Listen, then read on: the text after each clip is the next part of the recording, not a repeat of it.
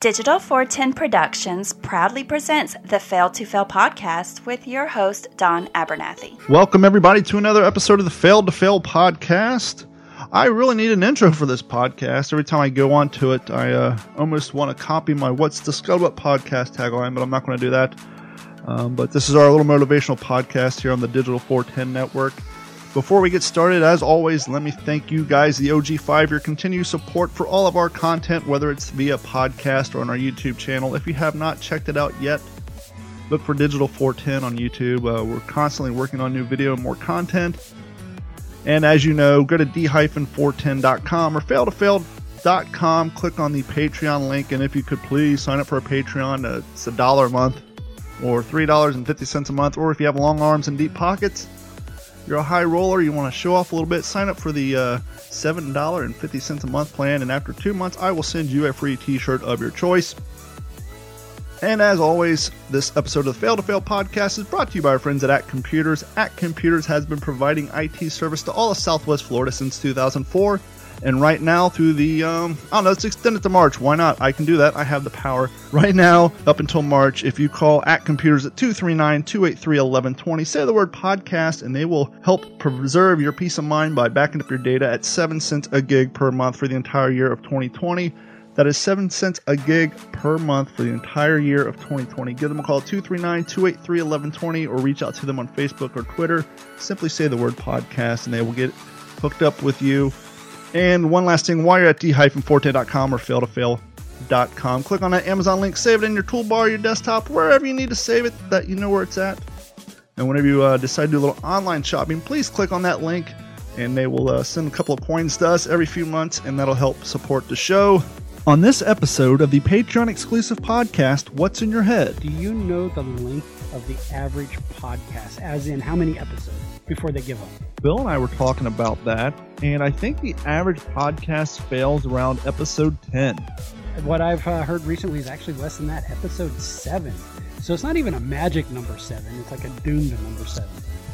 Actually, no, it wasn't Bill and I. When I was on that podcast of the gentleman that was called "What Makes You Famous" with uh, Key Dan, he's a he used to be a DJ down in Key West, and now he's like in Kansas or something we were talking about that, and he kind of took it like I was slamming other people's podcasts, and it wasn't that. I was trying to talk to him about, um, you know, everybody thinks it's easy to do podcasts, which yes, it's easy to do a podcast, but my whole point was it's hard to do consistent podcasts every week and have new original content. And I was trying to use example. I know personally three people who have started podcasts and they quit around episode three. To gain access to the What's in Your Head podcast, as well as all the other exclusive Patreon content, simply go to d-410.com, click on the Patreon link, and subscribe. But right now, joining us via the phones from my hometown of Grove City, Ohio, unless you move to Columbus, we'll find out here momentarily.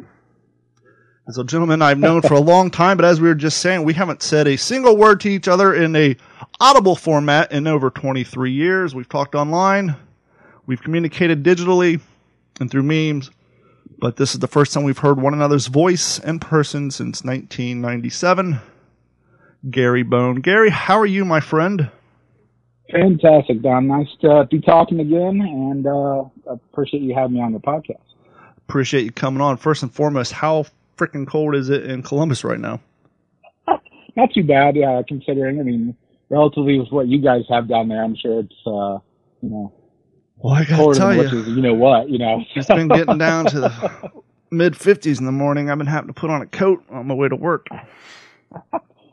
Well, I, I definitely feel the cold uh, a lot more now than I would have about a little over a year ago. But yeah, I, uh, it's it's not too bad. It's in the I think the uh, low 40s.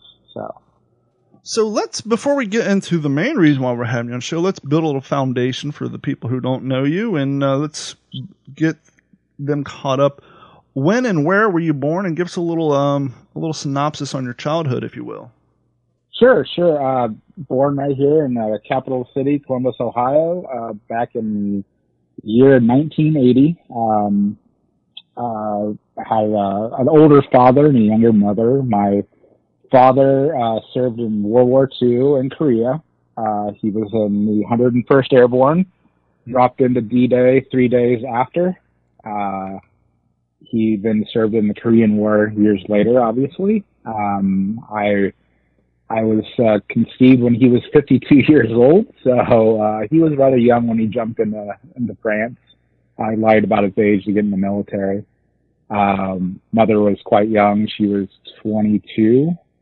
Uh, they were together a few years, uh, divorced, uh, and uh, I was with her and her uh, next husband for a while. Uh, unfortunately, they were. Uh, she married a uh, an abusive gentleman. Um, he was abusive towards her, unfortunately, and also towards me. Uh, then I went to live with my father. Uh, back with my father starting back in '84, and he and I uh, had a very close relationship. Uh, he's also former Columbus Police Department uh, undercover narcotics. Uh, so he and I had a pretty good childhood. Did did a lot of things together. Uh, always talked about the military, his uh, experience in the police force, uh, things like that. He unfortunately passed away when I was 14. Uh, that was 1994. Um, once he passed away, I went to live with a foster family of sorts, uh, the Arthurs. I'm pretty sure you know them. Was with them for four years until I graduated, and then I've been on my own ever since. Now, how did that so, come to play? Were they friends of the family? Were they a licensed foster family? How did you? did they do uh, non-custodial per? Uh, yeah. yeah, it was uh, it was Tom Tom Arthur, the, the son of them. There's uh, we were we were best friends at the time, and uh, we hung out a lot. He actually was there the night my dad died he was staying the night at my house. And uh, when uh, everything went down, they took my dad to the hospital and such. His mom came, and uh, I went to stay with them after he had passed. And uh, basically, there was the option was for me to either move to Florida, to be with my aunt and uncle, or older, or uh, that was it essentially. Because my half brother who lived here, he unfortunately has cerebral palsy and is unable to take care of anybody legally. So they saw they can't kind of stepped in and was like, well, we don't want him to be away from, you know, everybody up here in school and be very awkward and hard for him. And, you know, I, I don't know what my situation is with my, an uncle at the time because I was just so young. I wasn't in those conversations and whatnot. Sure. So they kind of stepped in, became my legal guardians and, uh, you know, took care of me for those four years of high school. So. Well, for those of you listening who don't know, um, let's say you're in a similar situation, whether you're a teacher or somebody at church, a neighbor, a relative, and you have somebody close to you in your life, whether it's you know your friend's friend, what have you, and something happens to them that they're a minor and they end up in a situation where their uh, legal guardians are no longer either alive or capable to take care of them. There is a thing, at least here in Florida, it's called a uh, non-relative custodian and um, you can actually essentially go to the city or the state. You file out the paperwork and you give them the uh, the situation, if you will, and then obviously they're going to do a background check on you, make sure you're not an axe murderer, and uh, check out your house and all that. And you can become the legal guardian of someone you are not re- uh, related to, um, so that you can help them out in a tough situation. That's actually how I don't want to say we acquired, but that's how we came to have um, a daughter ourselves my fiance is a school teacher and um, fourth grade, and one of her students um, had bounced around from foster home to foster home. And long story short, we became uh, non-relative custodians, and then like a year and a half later, well, during that process, we also went through the foster care system and became certified uh, registered foster parents. Now, I don't claim that because I'm not. Um, I don't. I'm not brave enough, if you will, to open my doors and just become a you know a, regular you know foster parent. Those guys mm-hmm. they're great, and it's you know it's an, it's amazing what they do. But in order to adopt Nugget, we did in fact become you know licensed foster parents, and we went through the the whole thing and the classes and all the stuff, and so it uh, it takes a lot, uh, but the people who do it are fantastic, and there's so many uh, kids out there who need help. Whether it's you know through a big brother big sister program, through you know just being a mentor, fostering to you know adoption, whatever. Um, obviously, you know it's a big commitment to go out and be a foster parent adopt, but you know, just like I said, the the big brother, big sister program, just helping kids out a few weekends a month, you know, that's a huge help to people in that situation. Oh, most certainly, and uh, I commend you and your uh, for stepping up and helping out as well. Because again, I was in the same situation, and I knew what kind of uh, how hard it would have been, and had someone not been there, I don't know how my life would have uh, how how it would have played out. So, congrats to you guys for stepping up as well. So yeah, there's some very important people out there to step up and take care of kids who really need it, whether it be through big brothers, big sisters, or through foster care or custodial guardianship.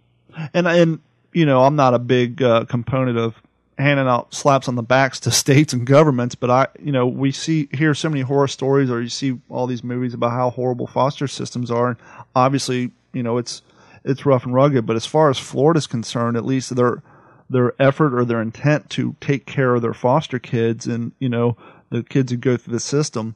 Even now that uh, we've adopted Nugget, the state of Florida will still pay for her college, whether she gets a scholarship or not. They still provide take care of all her medical needs. They still take care of all the, um, you know, any if she has to go see some psychiatrist, they they cover all that bill. So even though she's no longer a ward of the state and the, it, technically not their problem, quote unquote, they still commit. They still say, hey, you know, even though you you found placement, and you found a family, we're still going to pay for your college. We're still going to help with your medical bills and all that stuff. And uh, even if you don't get adopted, you know, once you get to 18, it's not like the horror stories we hear where oh you're on your own they allow you to go on your own or they help you find housing and then job plan. And once again, as long as your grades are there, they'll pay for your college and help you find housing while you go to college. And so Florida, for all the bad things you hear about, they at least put on, you know, put up the effort to try to help take care of the kids who, who go through that system, that system. Well, that's absolutely fantastic. I wish that was something like that in Ohio because I was I was hung out to dry when I was 18. So yeah, that's an, absolutely amazing that uh, that uh, they have those kind of opportunities down there. Yeah, they say sadly, statistic wise, a lot of the kids who are 18, um, whose parents are still amongst us, who were taken care of their taken away from their parents due to bad life choices. Sadly, a lot of them, when they get to 18, they just go back home, and so the cycle mm-hmm. tends to repeat. But there is a you know a, a percentage that you know, who realize, hey, I don't want to go down that road. I got these opportunities, and who go out and go to college. And a lot of them actually turn around and do social work, and because they were there, that they end up doing, you know, going to college and getting all those degrees and going back to be social workers so they can help other kids in their same situation. Yeah, it's always great to pay it forward whenever you can, whatever situation you're you're in. So that's awesome. That's really awesome to hear. And so you go to Grove City High School with me, and yep. uh, we graduate high school, and all that fun stuff and then that's when I moved to California and um, went down my path. Which way did your uh, what? How did your uh, career path go? I know you're greatly you're you're definitely a computer guy like myself. You're definitely a video game nerd like me. Um, we all grew up with the Nintendos, the Atari 2600s, the Super Nintendos, the PlayStation One through Four, Xbox, oh, yeah. etc. Um, w- which way did your career path take you? Well, initially I was going to go into Navy. Um, yes, because now I now that you said that, I had a flashback to you. You were a member of the ROTC. That is correct. I was in JROTC. I was a company drill instructor, company uh, drill team commander. Um, so we did all the fancy rifle spinning and and also this boring, quote unquote boring regulation drill, which I actually happen to love even more. well, let me so, ask you this: uh, um, back then, what how was how was that? My my brother did it, and I, and I never meant to think, never thought to ask him about it. How did other people treat you guys when you're in, you know, the people who weren't enrolled in, when you guys had to, you know, there's like two days a week, you had to show up in full uniform. What was the mm-hmm. rest of the population of the school's treatment of that towards you guys? It was kind of, it's kind of 50 50. I mean, I would say, I mean, kids are cruel. I mean, let's just be honest. Sure, they're uh, dicks. You know, uh, so uh, that's just how it is. I mean, it's just generation to generation. And some of them will be really, really cool, make fun of you, rots your ranger, making up lyrics and songs and what have you. Uh, other ones would be like, oh wow, that's cool. They'd ask you about your uniform, ask you about the ribbons, uh, ask you about the trips that we go on, uh, ask about drill team, uh, things like that. Uh, I think as I went on to high school, my first two years was, it was kind of rough that way, but my second two years, my junior and senior year, uh, the leadership of ROTC kind of changed and our, our image was kind of changed too. We started to grow more. And, uh, because we were more competitive, we were bringing home trophies and they were seeing that we were just a bunch of schlubs in uniforms getting to go on trips. Now, uh, so they saw that. In your we were drill, working. were you guys using the uh, the replica M1 Garands or what rifles were you guys using? Uh, we used both. We used the 1903 Springfield. Nice. And, uh, yeah, then we used, uh, as we got through the, uh, the years and got more money and more, uh, money from, uh, CNET, uh, Chief of Naval Education and Training, uh, they gave us some money. We were able to get some grants in there and, um, got those painted up. We painted them white, but they were, I think, 14 pounds with the, you know, That's what I was in the ask you. I actually have an M1 Garand from my World War II stuff, and I was going to ask you if you how many people were pristine drillers who had to kind of step back and say, "Oh shit, I got to get used to the the weight change." I mean, that's a huge. That's, that's like somebody who grew up and became a um, pristine bowler, bowling with a like seven pound ball, and then Right. one day someone handed him like a fifteen pound ball, and say, "Okay, roll those same strikes." There's going to be a little bit of a you can do learning curve. Yeah, um, well, it, it was. There definitely was. Not everyone did exhibition drill. Exhibition drills where we do the rifle spins and throws and whatnot. Um, uh, so you'd have some of the smaller people, the less uh, strong, and, and, you know some of the smaller guys and smaller girls would do that um, just because it was just easier for them, so they could still participate because both sides of the drill were quite important. IDR is what we call it. Um, and then you had your exhibition drill, which is the fancy stuff. Uh, that definitely was uh, dangerous. I I took a few hits to the head with a Garand when someone wasn't paying attention. So I took one right to the forehead, blacked out for a couple seconds around the ground, uh, got back up, you know, cuts and bruises and whatnot, doing you know port spins and Marine Corps wrist breakers and things like that, uh, fancier moves and whatnot. But I think most people were pretty capable. We didn't do anything too crazy uh, to where we're hucking rifles, you know, 10 or, 10 or 15 yards across the, drill deck or anything like that. But we held our own. We, uh, my senior year, we actually went to the National High School Drill Team Championships in Daytona Beach, Florida. Um, placed within the top 15 of all high schools. Nice. So pretty nice for our first uh, our first foray into the nationals. So um, my drill instructor, who's now over at a competing high school, Central Crossing, uh, his name is Sergeant Major Bocook. He uh, he's the one that really taught us to tighten our drill, and he was really a real inspiration to me as far as leadership and you know leading a good life. Uh, and you know again tighten our drill up and making us just be that much more sharp. Uh, their team just went they won first place two, uh, won first place two years ago at the nationals. So Now, I've Uh, never had any official drill training, but one of the things I was trying to get down, if you watch the old Marine Corps drill videos from uh, World War II when they present arms and they have them uh, Mhm. charge the handle, and then they do the real quick thing where they put their thumb in and then charge it back and it slaps forward real quick, all without getting the M1 Garand Thumb. That is Yeah. some uh, skill. The reason I ask about the ROTC and the and the reason I ask about how the kids who weren't involved treated you we have a local high school here, which is I've never heard very many of them do this. Their ROTC program is actually required for every student, the freshman year. Hmm, interesting. And so when you go to graduation or any sort of school um, outing or, or association, there will always be members of the ROTC there for uh, color guard and all that stuff. And since everybody, the freshman year, is required to go through it, you don't have the ridicule and the in the comments and the songs and the, the making fun of the uniforms by the other classmates because they've already gone through it. It's kind of almost like, you know, you know, everybody's been through it, so it, there's nothing to make fun of or ridicule people about. That's and I haven't heard very many high schools doing that. I think it's kind of cool. Yeah, it is. Uh, that would be great for many high schools if uh, the funding was there, because I know a lot of these programs are getting defunded. Uh, some of them are even, you know, they're losing the funding or losing the programs altogether. So it's uh, it'd be great if they offered that to more schools and or more schools offered it to their kids as a requirement because. I mean, it, it just makes your it makes your life more structured. You understand uh, life, I think, better with the, the eyes of the military, understand what the military goes through, and it might give you a career path. And Sure. You know, maybe you didn't think about the military at one point or another, but you go through the ROTC training and you think, hey, this is for me. I could go here. I can learn this skill. Maybe come back out to the civilian world and do well for myself, or I can just make it a career. Yeah. Now you were saying post graduation. This is how we got on the topic of being involved in the ROTC. That you were uh, pondering and considering uh, going into the Navy. That's correct. Um, I actually took the ASVAB, uh, lost a bunch of weight. Actually, I was uh, heavy in high school, as you know. I uh, when I graduated, I was I was about 285. And what Uh, height are you? Uh, what's that? And what's your height?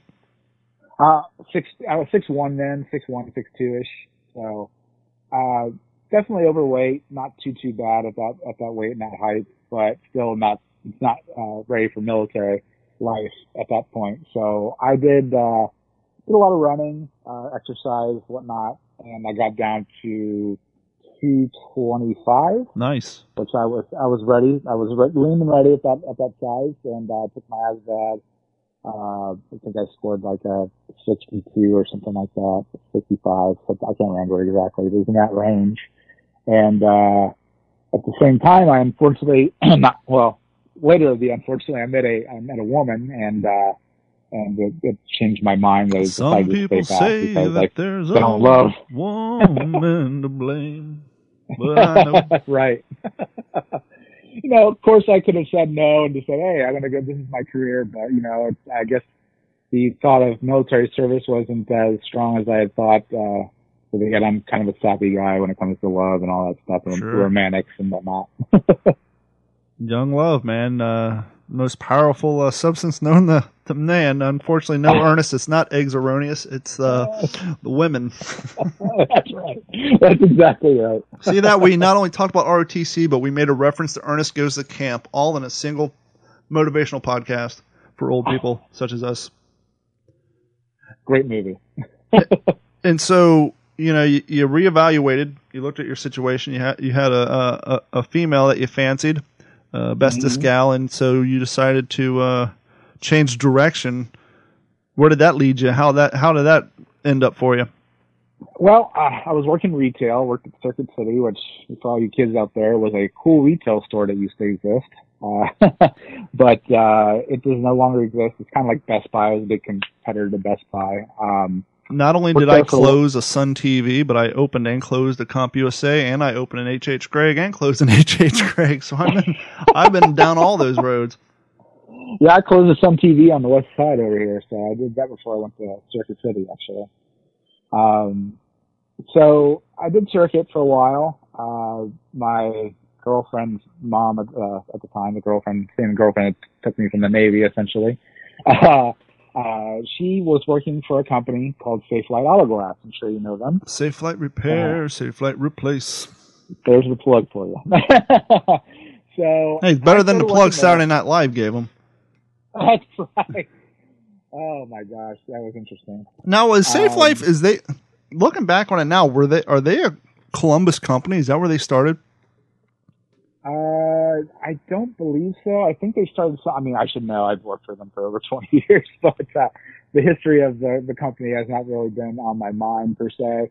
Uh, I believe they started somewhere in the south and moved up here I gotcha. as far as their corporate headquarters goes. But their corporate headquarters have been here in Columbus at least since the late 90s. Yeah, well, that's why I asked because you know it, it was never really on my radar, but as it started popping up and I was in California places, I started having flashbacks. I was like, oh yeah, I remember people working there in the '90s in Columbus, and I was like, was that where they're from? So I was just trying to put a fine point on that. No, no, you're fine. Uh, yeah, I'm pretty sure they started somewhere else. Uh, if my history serves me correctly, but I, I'm not too interested in that. I just go Sure. to make a paycheck. so, uh, but yeah, I started Safelite back in 2000. I was in, uh, I was doing some billing and invoicing work at the corporate office, and then uh, a couple years later, I, I jumped into IT support. So, um, I was doing IT support from about 2005 until about six months ago. So you started out Uh, doing uh, Windows 98 conversions to Windows 2000 and trying to get people onto XP or holding on to their Windows 98. Try from mainframe to Windows.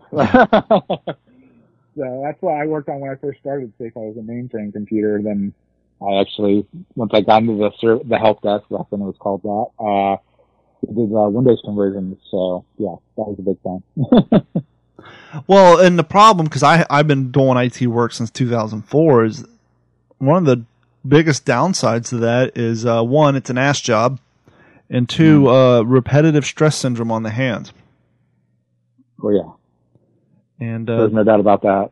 And those were the two things. Um, you know, I was playing, I was doing computers all day and typing all day, and then like in 04, 05, I'd go home, especially on the weekends, and I would just sit on my Xbox and grind out uh, Modern Warfare 2 and this, that, and the other thing. And it would get to the point where I could barely open my hands because I was holding a controller all day or typing on a keyboard all day, and I really started suffering from uh, arthritis in my hands. Mm. Not to mention gaining 40 pounds, I think I was 40 or 50 pounds. Yeah, both those things are, aren't going to do well for you. Uh, I mean, yeah, the uh, arthritis and carpal tunnel. I have carpal tunnel in both my hands, so uh, I totally understand the repetitive stress of uh, computer work and gaming. so it's uh, not fun. I've done some exercises, uh, hopefully to kind of push back my carpal tunnel. I really don't want that surgery. Um, yeah. I've heard bad and good things about it, so uh, doing the exercises seem to be doing well. I take breaks and rest and whatnot. So, uh, yeah, definitely a danger of the job. I mean, it may seem, uh, insignificant to some people, but it's, it's, it's no fun to live with. Now, I remember vaguely a few years back, um, I don't know if you started to build an online presence or you or on blogs or whatever, but one day did you or did you not? You were brought in for like a two or three minute segment on TMZ, weren't you? I was. what was the story yeah, behind I'll, that? How do you end up on TMZ without being in one, without living in LA, and two, without being a celebrity and or a uh, paparazzi? I have no idea. I think I was tweeting about something one day randomly because I'm definitely don't I don't have a huge Twitter following. I've maybe got like 150 uh, followers on Twitter, which is you know pissant stuff, you know, in the great scheme of things. I was I think I I responded to a story of those and they must have liked my point. I don't even recall the, the story. I don't even remember what it was. And they're like, hey, they, they DM'd me and they're like, hey, would you like to be on our live show? I'm like, I'm not doing anything right now. Sure, why not? you know, so I, I was on there. I really can't even recall what the story was. Um, I, thinking back, I mean, it's obviously not that big of a deal for me because it just, sure. I, I can't think of it. But, uh, yeah, that's that's that's the big story behind that. A tweet, at the right time in the right place got me on TMZ. well, the reason we have you on the podcast tonight is because um, I don't want to say you went incognito because the weird thing about the Instagram and the Facebooks and the Twitter and all that, because so many people follow so many people and you have so many friends lists that if those platforms were to show you literally the post of every single person you follow and or like, it would take you two days to stream through one day's worth of news feed. And so the way the algorithms work is um, if you don't have a communication or you haven't viewed any or liked or made a comment on someone's post in a while, they'll just stop showing you their post. And right. uh, and so I didn't really see any posts or anything going on. And you probably I don't know if you even posted or you brought it up. And then one day I just see these, you posted a photo almost out of nowhere where you basically achieved great success in uh, weight loss. How did that yeah. come about? What was the, um, you know, you, you said earlier your senior year, you're six one, you graduated around 280. What, uh, what was your um, max weight? What was the turning point? And how did you drop, I guess, the set the, the uh, momentum of this, no pun intended. How much weight have you lost? how much weight have you lost up to this point? Uh, close to 170 pounds. So you're, you know, 30ish pounds away from losing 200 pounds, which Correct. is huge. Um, hopefully, I'll never lose that 30 pounds because I don't know what I look like yeah. at that point. But uh, uh, yeah, I mean, I I've been heavy most of my life.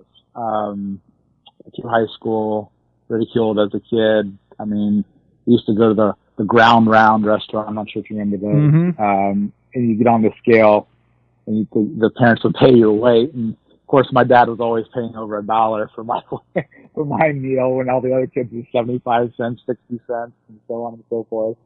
Um, but it got really bad after uh, the breakup with the, the young lady I spoke with earlier um, threw me into huge depression. Uh, I was suicidal. Uh, a lot of mental illness came from that. I had some mental illness before that. Well, Uh, I mean, you you re- went through a lot as a child. I mean, you know, the issue with Yeah. your parents, the the fostering, the growing up with someone else's family. I mean, and I'm as mentioned before, I'm going through it now, and regardless of how great the fa- the new family is, that doesn't um, alleviate all the anxiety, stress, and memories that come along with what happened with the family you were previously with. And so that's without proper therapy. I mean, that can really affect somebody. Yeah, it really can. And um, I mean, I don't ever advocate I'm an expert at this. I, I have not gone through therapy yet. Uh, well, I I'm contemplating it now. Um, some some things going on, so uh, I think some things from my past and just the constant anxiety and depression that's leading me up to needing it now. But uh, that's what started my weight gain. I think was with my ex. She she left me. Uh, How long were you guys together? we were only together two and a half years, but Well, I mean, It it's still longer than a six months, you know, or a, you know, three month thing. So Yeah. it's two it was, two years, nothing to sneeze at. To be married. Okay, So, I mean, we were engaged. She left me about six months before we were going to be married. Uh, in case you ever hear this, I don't want to go into details about Sure. that just because I think there's some conflicting uh, ideas. there always are. Yeah, there always are. I don't want to, you know, with the past, I, I moved forward from that. But either way, once she left, it, it, it devastated me. I literally had a shotgun under my jaw, finger on the trigger, you know, chamber, round in the chamber. I was ready to go. And, uh, I, the thought there stopped me was my God family, which is not my foster family. Um, uh, they're going to find me and it's going to be devastating for them Yeah, no matter who it is, it's going to be devastating for them. So that's what stopped me. I said, enough of this. I got on some medication that helped me out. I, you know, had a hard time there, but I gained a lot of weight. Um, well, that's the side weight- effect with a lot of those antidepressants is weight gain, Sure. which is ir- uh, irony. yeah, it's, it, it, it, it makes the depression even worse once you gain Mhm. all the weight. So it's, uh, it's incredible. Um, I got up to 450 pounds. That's how big I got. Uh, 6'2", 450. That was my biggest as of 2010. Now, were you? Uh, um, I if you're like me, I haven't been to the doctor in 20 years. I assume you probably weren't going to a general practitioner all that. But were there signs or evidence of potential of type two diabetes or any of the things that come along with severe weight gain? Well, I didn't really have much at that point, believe it or not. Um, I was still fairly healthy per se. Um, I went to Florida, uh, coincidentally, uh, 2010, uh, for a Star Wars convention down at the Orange County uh, Convention Center. I was just there for a dog show. Oh, that right? Great. Uh, beautiful convention center. Um, very big. Mhm. Uh, of course, I was there in August. Florida sun in August is very unforgiving, especially to a 450 pound man. Yeah. Oh, especially And, to a uh, 450 pound man from Ohio who's not used to it.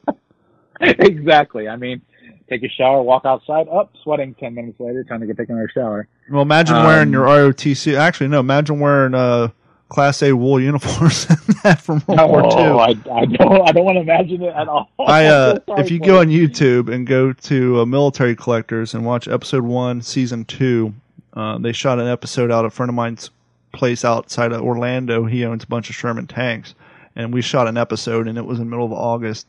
And I about died that day. It was so darn hot. We're all up there. Luckily, we're wearing our cotton HBTs, but uh, some of the guys had their the Germans had their wool on, and it was just so damn hot. Oh my God. How many people passed out that day? Uh, well, you know, we're very good about uh, hydration and all that, but it was definitely. Um, last time I got heat stroke actually was uh, last time.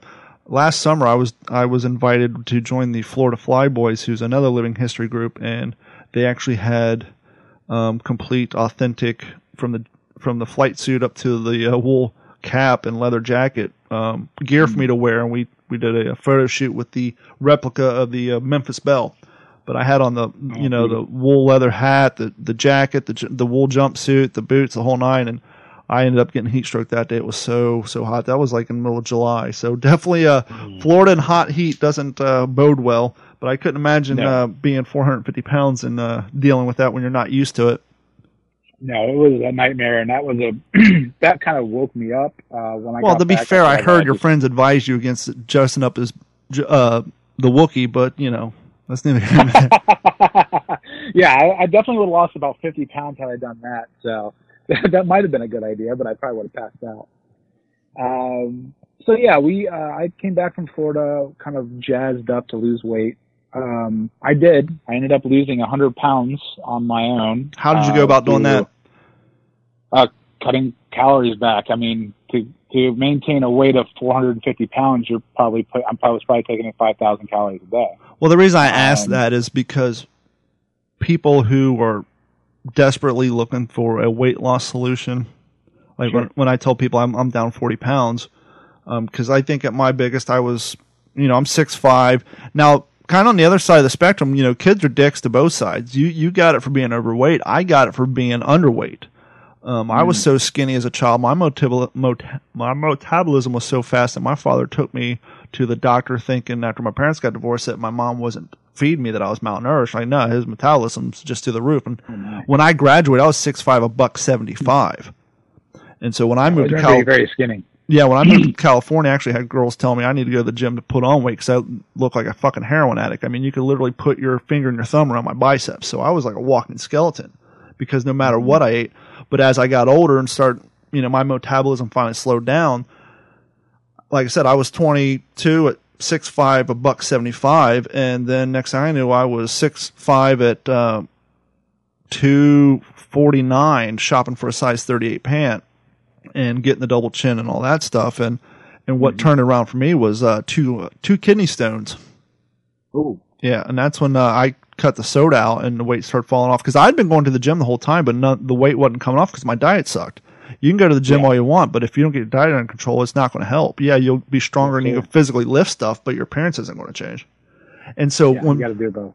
And when you tell people you lost weight, they're hoping you say, "Oh, I did this, you know, I did uh, Weight Watchers, or I did this," or they're hoping for a quick solution. And it's, I always tell people, there's no secret. It's the same thing Jack LaLanne was telling us 65 years ago: eat less, move more. That's the only secret. Yep.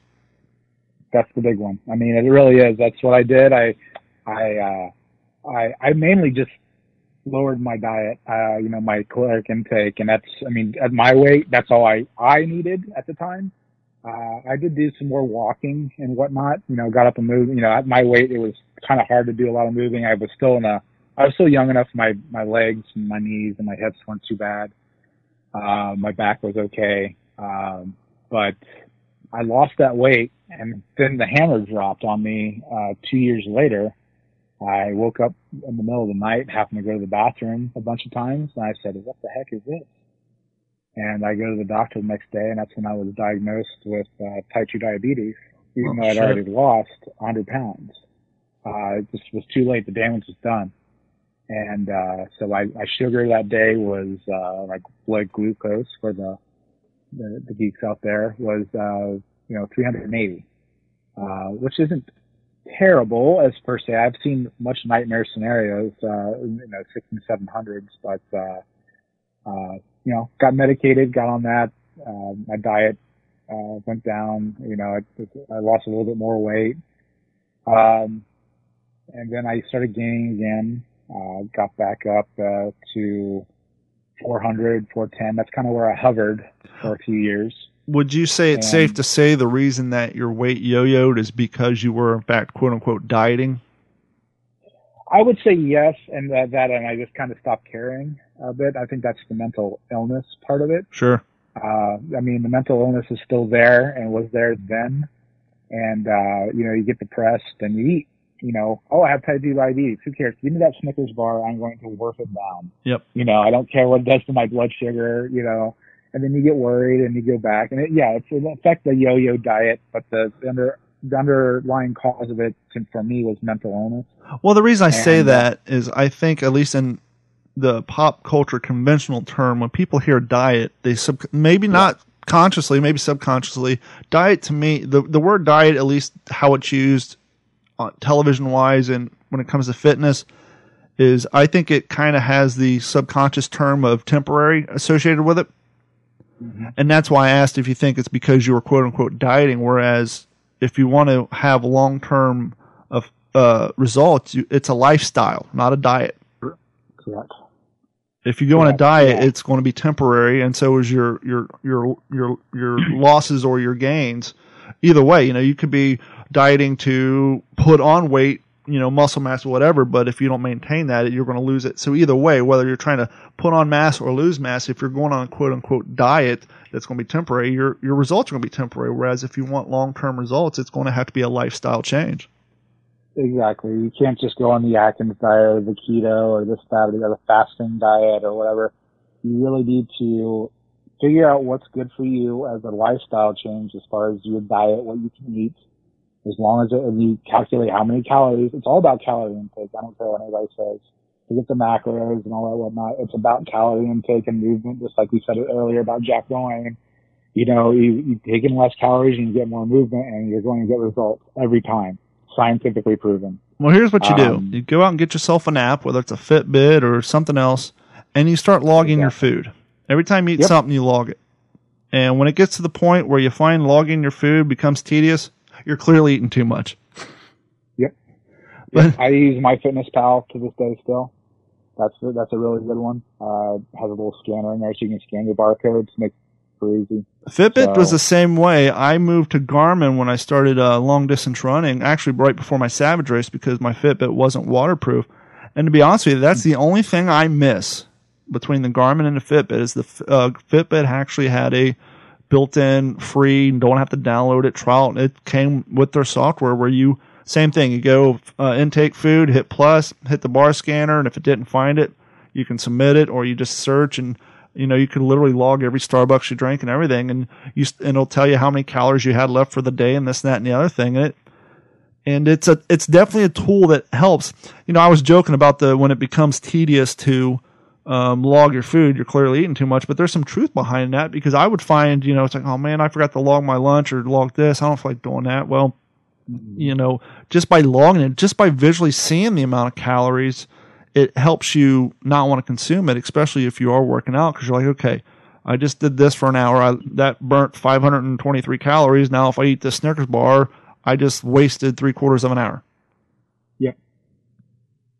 That's exactly right. I mean, uh, it's all about if if you really do it well. My way I do it and way some people do it. Again, I I'll explain my circumstances as we go along, but you get to almost eating the same things almost every day, maybe Mhm. slight variations of them. If you're, I, in my opinion, if you're doing it fairly correctly, with the occasional, you know, quote unquote cheat every once in a while, as long as you take advantage of that, take a responsibility for the cheat, I should say and you you know get your movement in. But yeah, you should. It's logging your food should not be a chore at all. It's Yeah. really easy, uh, and especially again if you're eating the amount that you should be eating. So yeah, I agree. I 100%. find too that uh, little mind tricks help. Um, because one of the biggest, my biggest things, like so when I, after I had the kidney stone, I I cut out soda. Well, actually, my biggest thing is I stopped drinking energy drinks. At the time, I was working at the radio station and working on my computer gig, so I was drinking three or f- up to sometimes four times a day the large, large white Monster Energy. You know, it was zero calories. I was drinking four of those. Sometimes Yeah. I'd have two Mountain Dews on top of that, and sometimes up to one or two five-hour energies all in one day. And so I was crashing. Plus all the sodas I was drinking at lunch, dinner, and all that. I think at mm-hmm. my worst time, I was, you know, working in service and driving from location to location. You burn through gas. You got to stop at gas stations, walk inside. Hey, two glazed donuts for a dollar. That's a steal. Let me go grab two of those, Mountain Dew, a pack of Reese cups. And I would do that like twice a day. So no wonder that and sitting, you know, behind a keyboard. Mm-hmm. But what I started doing is I started being honest. For those of you listening right now, let's be honest with ourselves. When's the last time we went through a fast food restaurant and that soda tasted like the way the soda is supposed to taste? Never. The soda machines are never Never. calibrated. Taco Bell's Mountain Dew does not taste like Mountain Dew, but weirdly they all taste the same. And same with the French fries. The French fries, more often than not, you hear say, "Oh, these fries are soggy. These fries not enough salt. They suck." And so what I do, if I'm stuck in a situation where I got to go to fast food, I usually go to Wendy's, get a junior bacon cheeseburger, no mayonnaise, no bun. But I also don't get the fries and the soda because a, I don't want the caloric intake, but two, I remind myself, when's the last time I actually enjoyed the soda and the fries from wherever I'm going? And so by playing that little mind trick, it helps you to deter from buying the crap to begin with because chances are you're going to take drink half the soda and throw it away because it tastes like shit and the fries aren't any good so you only eat half. So why bother eating the half to begin with and why bother drinking half the soda? Just tell yourself it's going to suck anyhow get the, the bare minimum proteins and go about your day Yep. Waste of money, waste of uh, calories. I mean, Mhm. 100%. and so you lost some weight but you have Mhm. the type 2 diabetes and then you're like well the hell with it i, I Yep. put all this effort in and clearly it's for nothing Yep. and where did that lead you well, it led me into uh, a bad situation starting about a year and a half ago. So my my body stopped reacting to the initial medication I was on for my type two diabetes. Ooh, I've never Uh, so I've rarely don't think I've actually heard that. Now I know somebody has type A diabetes, which for those of you who aren't aware, type one diabetes is diabetes you're born with. Um, It's just a bad hand you get, and type two is something you acquire, usually through weight gain or other health reasons. But that's the difference between type one and type two. Type two is something you, you earn, for a better lack of term, and something that you can to give back through lifestyle changes. Not all the time, but most of the times. And type one is something that you you came out of the womb with. That's the guys you Yeah. see shooting up insulin twice a day. Um, a friend of ours, Nick, you know, he's had it his whole life and, and dealing with it. And you know, as he's gotten older, he's had to have eye surgery and all that, and dealing with all the the things that come along with type one diabetes. And so I can imagine, you know, that's got to be deflating. You busted your ass. You Yeah. you're counting your calories. You're not eating the, the candy bars. You're cutting back on your soda. You lost a hundred and something pounds, and it's like, well, too bad. You still got the disease that people that's equated with being overweight. So, f you. yeah, yeah, basically what it was. That's uh, I was defeated, and I was just like, screw it, I'm just going to gain weight, whatever. I mean, I'd have my my points where I'd be like, okay, I'm going too far. Let's scale it back. You know, I had my I wasn't completely out of it. You know, I still had a head about me, and I would go I go ham for about a, a week, and then I'd chill back and eat you know well salads and proteins and whatnot, cutting carbs and all that good stuff. Uh, so again, I got to a point about a year and a half ago. Uh, I was taking uh, metformin, which is the generally the first medication they put you on in type two diabetes. I was at the at that point I was at the maximum dosage per day. Uh, I think it was a thousand or fifteen hundred milligrams a day, and uh, so they had to put me on something else. Uh, my A1C was chilling right around seven or eight. Uh, normal A1C is five point five, and uh, I started feeling bad in other areas. Turns out I found out I had fatty liver disease. Mm-hmm. Um, so I had an enlarged liver. Um, my back was completely wrecked.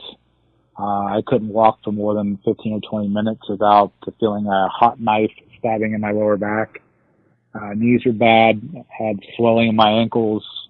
The hair in my lower part of my leg stopped growing. Wow. Uh, um, I had some bad bruising around that area. Uh, I had a wound on my foot that would, just would never heal.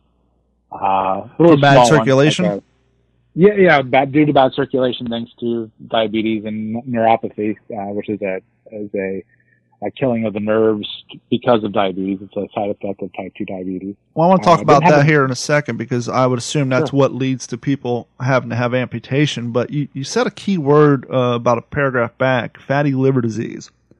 Yeah. Now, for those of you listening who may have never heard that term, I've only became aware of that term through a podcast by a guy named Vinnie Tortorich. He helps a lot of people in Hollywood uh, lose weight and get in shapes for movies. He does these like ultra marathons where he's riding like 500 miles on bike. But anyhow, he was saying the reason that um, a lot of people, especially older people like us, aren't familiar until recently with the phrase fatty liver disease is because back in the 50s, 60s, and even up to the 70s and 80s, the pe- only people who suffered fatty liver disease were alcoholics who had cirrhosis of the liver. Those were the because of the enzymes and all the things that their bodies no longer producing. Well, because of the um, the e- epidemic nowadays with kids, you know, you know the craziest thing I hear, Gary, um, looking at schools because of the weather. Not at most. A lot of the schools don't have gymnasiums. Interesting. Now it's interesting to us because we grew in an area that had cold climate four months out of the year, and they needed a place for us to get physical exercise during the wintertime, so we had gymnasiums. Well, down here because it's sunny most of the time, they don't have gymnasiums. And so they do have PE classes. They just do it outside in the heat. But even those, you know, it's no look. It's no secret that kids are moving less. And when you got to have the NFL put out a program called Play 60, where you're trying to convince kids to go out and be physically fit, um, just move for an hour a day. You know, clearly there's an issue. And when we were kids, our parents would just lock us outside all day during the summer, and we would ride our bikes or climb trees or whatever, and then come home. But now we got to convince them through um, multimillionaire um, athletes to hey, just just for 60 minutes, get up, move around. So clearly, put the Fortnite down, put the phones down, get up, move. Yeah, and so clearly, you know, that's why you're starting to hear the phrase fatty liver disease more and more because um, my daughter is, you know, one of the things when we adopted her, their doctor said, hey, you know, you got to help get her um, weight down because she is on the verge of fatty liver disease and type 2 diabetes. And here's the hard thing as a parent. When she lived with us for that first summer, she lost like 25 pounds. You know, I bought her a bike. We're going out riding five, seven miles and all that. And we stopped buying the junk food. Uh, we stopped buying potato chips, which I wasn't eating at the time anyhow, but Carrie was still eating potato chips while she was playing Xbox. Just through the diet change, just through what we stopped buying, because um, Carrie was featured, I think, two episodes back for those of you. Uh, the episode is called Living with Lupus, and we talked about this a little bit, but at the time, you know, she's suffering with lupus, fibromyalgia. She's exhausted. She can't move. So she would go to work and come home, play Xbox, and eat, you know, shitty foods all night. And that and the medication she was on, she suffered huge weight gain. Well, when we adopted Nugget and all that, and they said, hey, she's going to be, you know, potential uh, fatty liver disease, type 2 diabetes, you got to get her weight down just through diet change, Carrie lost 30 pounds just by us no longer buying the potato chips, the junk food, and all that crap, having it in the house. And um, so diet is definitely a huge thing. And uh, that's number one key. Small changes. Sometimes it only takes, like you said, knocking out the soda, knocking out the energy drinks, which energy drinks are really bad for your liver, everybody. Mm-hmm. Um, so, I mean, energy drinks, chips, snacks like that. I mean, if you make small changes like that alone, that's enough to kickstart you. It really is. Good and, news uh, is, you can if you're a meat eater, just go protein, man. You can still eat your steaks, you can eat your chicken, your pork chops. Just, all, you know, I didn't completely cut my carbs out. I just minimized my carbs. No carbs for breakfast, no carbs for lunch. And then when I came home, it didn't matter if I had spaghetti for dinner because I didn't have carbs through the rest of the day. So I wasn't like withholding huge things and making huge. Oh, I'm never going to have rice again or never have spaghetti. Well, no, I can have the rice for dinner and the spaghetti for dinner because I didn't have the French fries and the bread for lunch and breakfast. exactly. It's all about Exactly. moderation. Moderation and small sacrifices. Yeah, exactly. So And so back to where we were before, you know, Sure. you're you're going down your your shopping list of ailments acquired through um, lifestyle, and Mm-hmm. um, but the the um, infections in the foot and all that that really had to be because you're a smart guy, you know what that could lead to.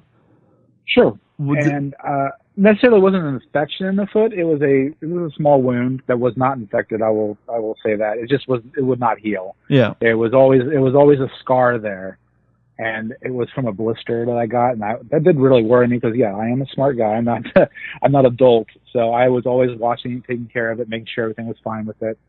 So Well, what I meant by worrying is the fact that you know, okay, you were just told you you have type two diabetes, and now you have a Correct. circulation in your foot, and the one thing that everybody knows from movies, at least, that there's the potential of amputation due to circulation problems from diabetes. That's what I meant by you're a smart guy. You know what that could lead up to. Yeah, yeah, exactly, exactly. That's uh, it, it's definitely frightening. Uh, it definitely is, and that's what le- leads me to the change that I was going through. Uh, uh, to the point where, like I said, fatty liver disease, my back, I could not exercise. I literally could not. Um, through the, my weight was to a point, uh, my age, it was all kind of compounded. Um, and with the mental illness and everything combined, I was stuck in a corner. Sure. Okay. So this is kind of a side story that comes back to me. Uh, I have three other friends that were significantly overweight as well. Um, they decided that for them it was a good idea to get weight loss surgery. Okay. Mm-hmm. Um, they got the weight loss surgery. They were about uh, almost a year complete by the uh, about a year complete uh, at this point in my in my life and the story. And I was just like, wow, you guys, you look great. You guys seem to be doing how, uh, well. They're, they've all the ailments that they had were completely gone or reversed. And, and, it, and they said, well, you know, what's going on with you? How are you gonna, you gonna, what are you doing? And I said, well, I don't know what I'm gonna do. And they said, and I, um, they were like, you should do the surgery. You should get the surgery because, you know, you say you can't exercise and we love you and we don't want you to, to die or, you know, to get worse. Now, how long ago was, was, this? This was, um, oh, this was, I'd say, August of 2017. Okay. I had this conversation with them. Well, the so, reason I ask is I don't want to say their names out of respect for the, the one who passed, but there were two twin brothers who went to high school with us. And uh, mm-hmm. uh, both of them fought with weight issues, and they never got it under control. And one they were, and one of the brothers actually passed away in his sleep at the age of 34. Yes, and that was just a huge. About. That was like a holy shit moment. Yeah, I didn't even realize that until I went to his Facebook page like yeah. six months ago and saw that he was gone. And I was like, oh man, um, it's just too late, you know.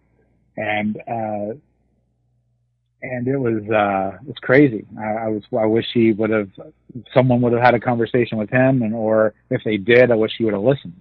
Um, I wish somebody would have a uh, conversation uh, with his surviving brother because I think he's still in the same position. I don't know if he's that was even enough shock for him to make a lifestyle change yet. I don't I don't know. I know he's significantly smaller than his brother was when he passed away. Um, I did look him up to see how he was doing. Um, he seems to be pretty small, but he's still definitely he needs to lose he needs to lose more weight. Yeah, I mean, hundred percent. I mean, at least another hundred pounds before he's truly out of the woods, in my sure. opinion. Uh, but uh, yeah, so I, I was very thankful for someone to tell me that there was a, another option out there, and uh, I want to say their names right now because I love them to death, and they these three women saved my life. Uh, Lauren, uh, Charlie, and Summer. I want to thank you very much for providing the courage and uh, support to, for me to make the decision to do what I did. And I did, in fact, have weight loss surgery on April 1st, 2019. Which surgery did you um, go with? I went with the gastric bypass because of all my ailments. Um, uh, fatty liver, uh, type 2 diabetes, blood pressure, all that stuff, bad back. Um, I was more than qualified to have the surgery and have it paid for through my insurance. Uh, amazing doctor through Riverside Medical up here. His name is Dr. Sonnenstein. Uh, another person saved my life. Amazing surgeon, award winning for uh, gastric bypass and weight loss surgery uh, here in Ohio. Uh, probably one of the best and uh, amazing program. Um, now, I will say for all the naysayers out there, weight loss surgery is not an easy way out. Well, thank you. I was getting ready to interrupt you and say the same thing because uh, my yeah. father started with the sleeve, and actually, no, mm-hmm. he did the uh, ring first, and then the sleeve, and then the bypass. And I know where you're going with this, and I'll let you say it. But um, just as somebody who didn't go through it, I you're basically going to say, and it's the God's honest truth. It's not a solution; it's a tool. You can still gain the weight back, but go ahead. It is, yeah, it's definitely not a get out of fat jail free button. Uh, it's not just you do it and you're done. Uh, there is a huge lifestyle change you need to make. I can no longer have bread of any kind. No pasta, no bread, uh, no rice. Um, Carbonated like beverages. I mean, my carbs are lower than I've ever had. I mean, I take in maybe 50 a day if I, if I have, if I have a bad day, quote unquote, bad day. Um, so it's the, the amount of pain I went through after I awoke from surgery, uh, it was a, I think a three hour surgery, something like that, two and a half hour, three hour surgery was immense. I've never been through that sort of pain in my life. Uh, they basically have to rip through your muscle wall of your body, uh, putting huge pretty big holes to fit the microscopic technology into my insides and uh, basically reroute my my digestive system and shrink my stomach down to the size of an egg. Um, but uh, after about three weeks, the pain luckily went away, uh, and uh, I could start. I went. I was on a liquid diet for almost a month. Uh, not fun at all, but necessary. And uh, I'm just now, probably within the last couple months, last few months, eating kind of fairly normal, like uh, having normal foods and not being sick by certain things anymore. Luckily, uh, uh, you get a syndrome called dumping syndrome if you eat the wrong thing, something that's too fatty, uh, too sugary, or too many carbs. It'll literally raise your body temperature and make you nauseous and want to throw up. Uh, so it's basically a warning system your body gives you now after weight loss surgery saying, nope, you shouldn't be eating that. It's going to be shot out of your body now. Uh, so and not only that, that, but because they shrink your stomach, the the physically the amount of food you can consume before you start vomiting it up on yourself is very. I mean, it's cut down to a quarter of what your serving size was before, if not less than that. Correct. I mean, I can only eat about a cup, cup and a half of food at any given time, uh, any meal, and I have to. It, you have to eat slowly. You cannot eat fast at all, or else you will immediately dump or throw up. Uh, it takes me about half hour, 40 minutes to eat a meal. Uh, a cup and I, I said a cup and a half, uh, which is generally mainly protein. Uh, pro, I have to take in about 70 to 80 grams of protein per day. Uh, and the stomach the size of an egg, so do the math on that. I'm literally eating protein all day. Uh, I eat about five times a day, uh, which is a good idea for anybody, whether you're weight loss surgery or not. I think uh, spreading your meals across five meals, small meals throughout the day, helps your metabolism, uh, helps you give in your, your macros, your proteins, things like that as well. And it keeps you from being hungry. So that's what it keeps me from being hungry. I, I, I mean, weight loss surgery also helps me from not being hungry. I still get hunger now. Uh, but it, as I'm kind of squirreling throughout the day, as I call it, I, uh, uh, it keeps my hunger down. So, and liquids another thing. I have to take in about 60 uh, to 80 ounces of water every day. So again, we cannot drink and eat at the same time. so uh, again, I'm drinking all day long and uh, I have to plan it out. I got to wait a half hour after I eat so I can drink. Because uh, if you drink too fast while you you got the food, you one your stomach fills up, and two, it flushes the nutrients through your stomach and you don't absorb them properly. Now, have you noticed since you uh, increased your consumption of good old H2O uh, a difference in your skin? Uh, yeah, I, I have. Uh, elasticity is pretty good. I mean, minus the amounts of loose skin I have from the massive weight loss uh, of my arms and everything. Uh, the elasticity in my skin looks great. the, the colors returning yeah, I mean, the, it doesn't feel dry all the time either. You know, well, that's yeah, that's what I was going to ask. Now, ever since Hurricane Irma and 16, day, 16 days with no power, no water, I, obviously I started drinking soda again, but I'm down. I'm starting this year anyhow. The reason I ask is there was about a span of time for about eight months where I was completely off soda and I was drinking. I wasn't. I wasn't one of those gallon of water day guys, but I was consuming a lot more water. And one thing I mm-hmm. noticed prior to me getting off the soda and all the shit I was drinking, before I got to drinking a lot of water, um, that piece of skin between your index finger and your thumb on yeah. both hands for years they were always red and scaly and white and flaky. And when I stopped drinking the soda and started drinking more water, all that went away. It cleared up. And I'm looking yeah. at my hands right now, and yes, I do drink soda, but um, due to all my running and working out, I do still consume quite a bit of water a day. And to this day, um, especially without the energy, I don't know if maybe it's something in energy drinks or whatever, but that white scaliness on my hands that used to be so, it, I don't know, it looked like I was working in concrete all day. That red tint and all that scaliness on my hands have all gone away. And the only thing I can really attribute it to was the increase of consumption of water. Yeah, I think there's a lot of obviously a lot of sodium in sodas and energy drinks. I think that might be something as well. And you know, as you're drinking water, it helps flush that sodium out your out of the body. So that that could be it. I'm no scientist, but that that could very well be it. But yeah, drinking lots of water is always good. also for those with a normal stomach, it keeps you full. Yeah. Okay. I mean, it, it takes away your hunger. Uh, so drinking water is always good. That's another good piece of advice for those out there. Uh, if you want to try to lose weight is drink up your water, get rid of the soda, but up your water 100%. It's going to make you feel better. It's going to make you feel full and it's going to, it's going to keep your body flushed of all the toxins and whatnot. One of the things I noticed when I completely swore off the soda for a year is one, soda does not quench your thirst. It's actually the opposite. It, it, makes you considerable. That's why you always, as soon as you finish a soda, what's the first thing you do? Grab another one. Crack open another one. Um, right. I noticed when I started drinking water, I would drink less water. Or you know what I replaced all my energy drinks with? Now they use the term energy on their can, but they've been around since 1993. The Arizona Energy, the, the citrus stuff. Mm-hmm. I, I buy one of those tall cans, and because it's not carbonated, that thing will last me four hours. I'll drink it warm. And so when I used to crush a monster or a soda that large, two or three an hour, I literally make one of those Arizona energies last three or four hours. And so, yes, there's a lot of carbs in it, but when it's spread out over three or four hours, and I'm not consuming three or four or five of them. So when I do need something, I drink one of those if I'm not drinking water. My biggest thing I'm still fighting is uh, my crap coffee. Mm. When I do my reenactments and I do drink coffee, coffee, I drink my coffee black.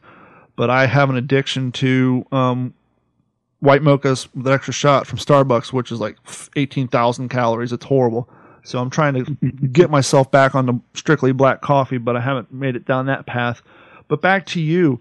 Some of the things, the ailments, obviously the poor circulation probably got corrected semi quickly. But what about the other things? Was that stuff correctable, or is it kind of you you have it now, uh, like the fatty Well- liver disease and all that?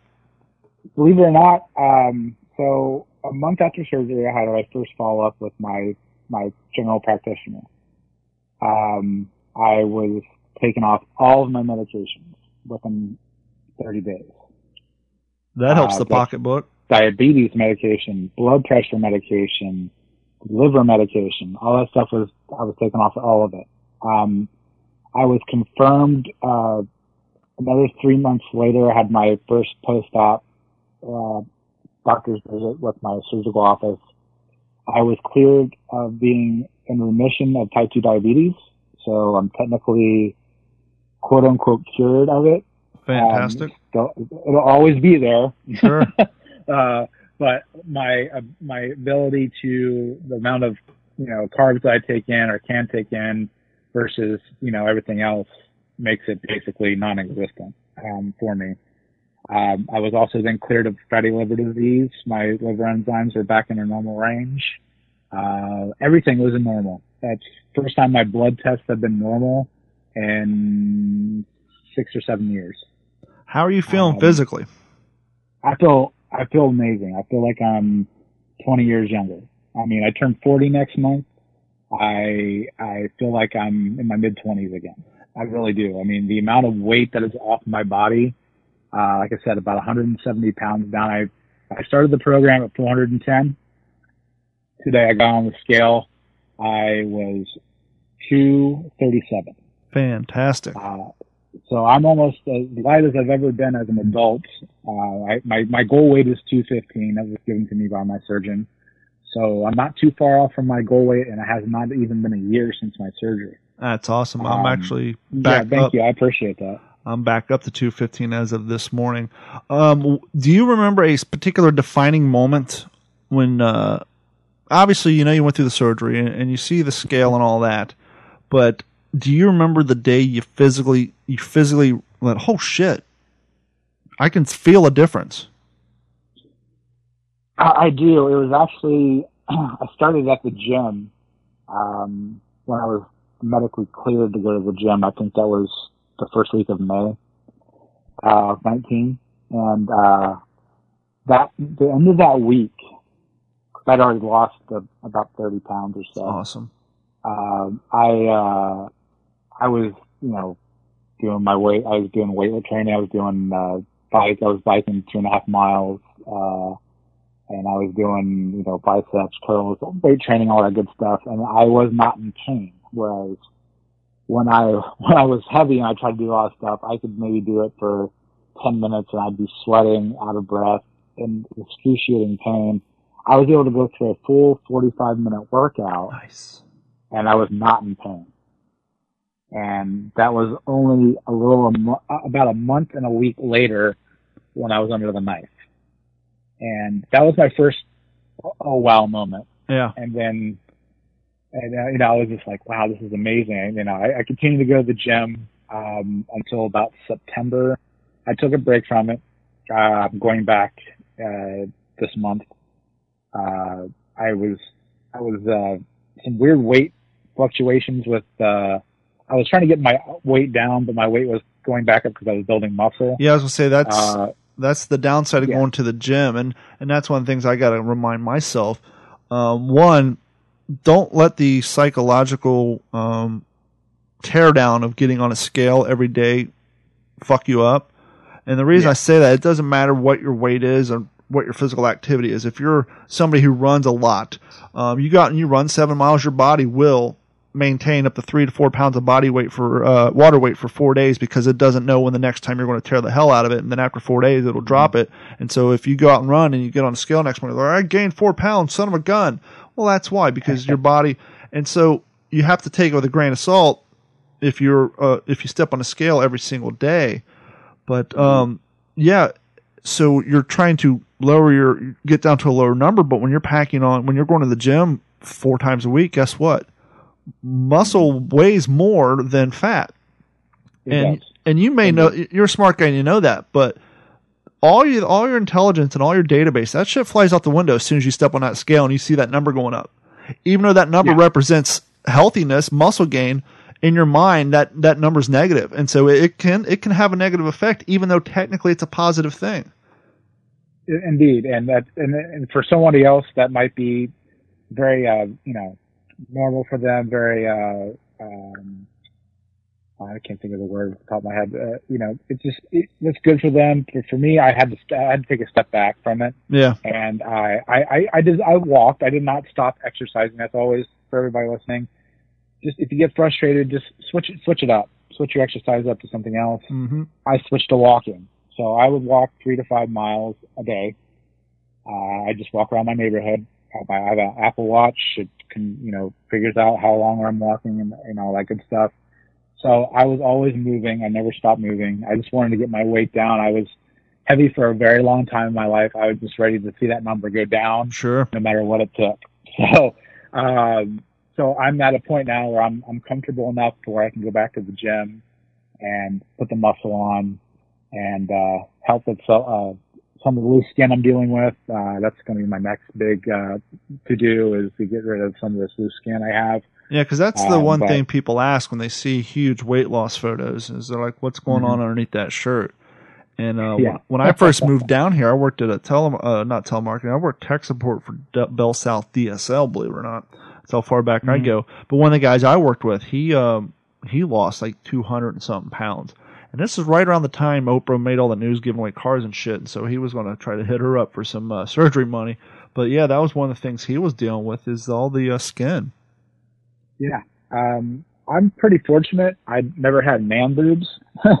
so my chest area is pretty good. Uh, my arms are fairly okay. I think I can, I can get my arms back in with, uh, with exercise. Um, my issue is my stomach because I Sure. carried a lot of weight in my stomach, uh, and in my, in my thighs. So, uh, when, when I do have surgery, I will have to have those areas taken care of.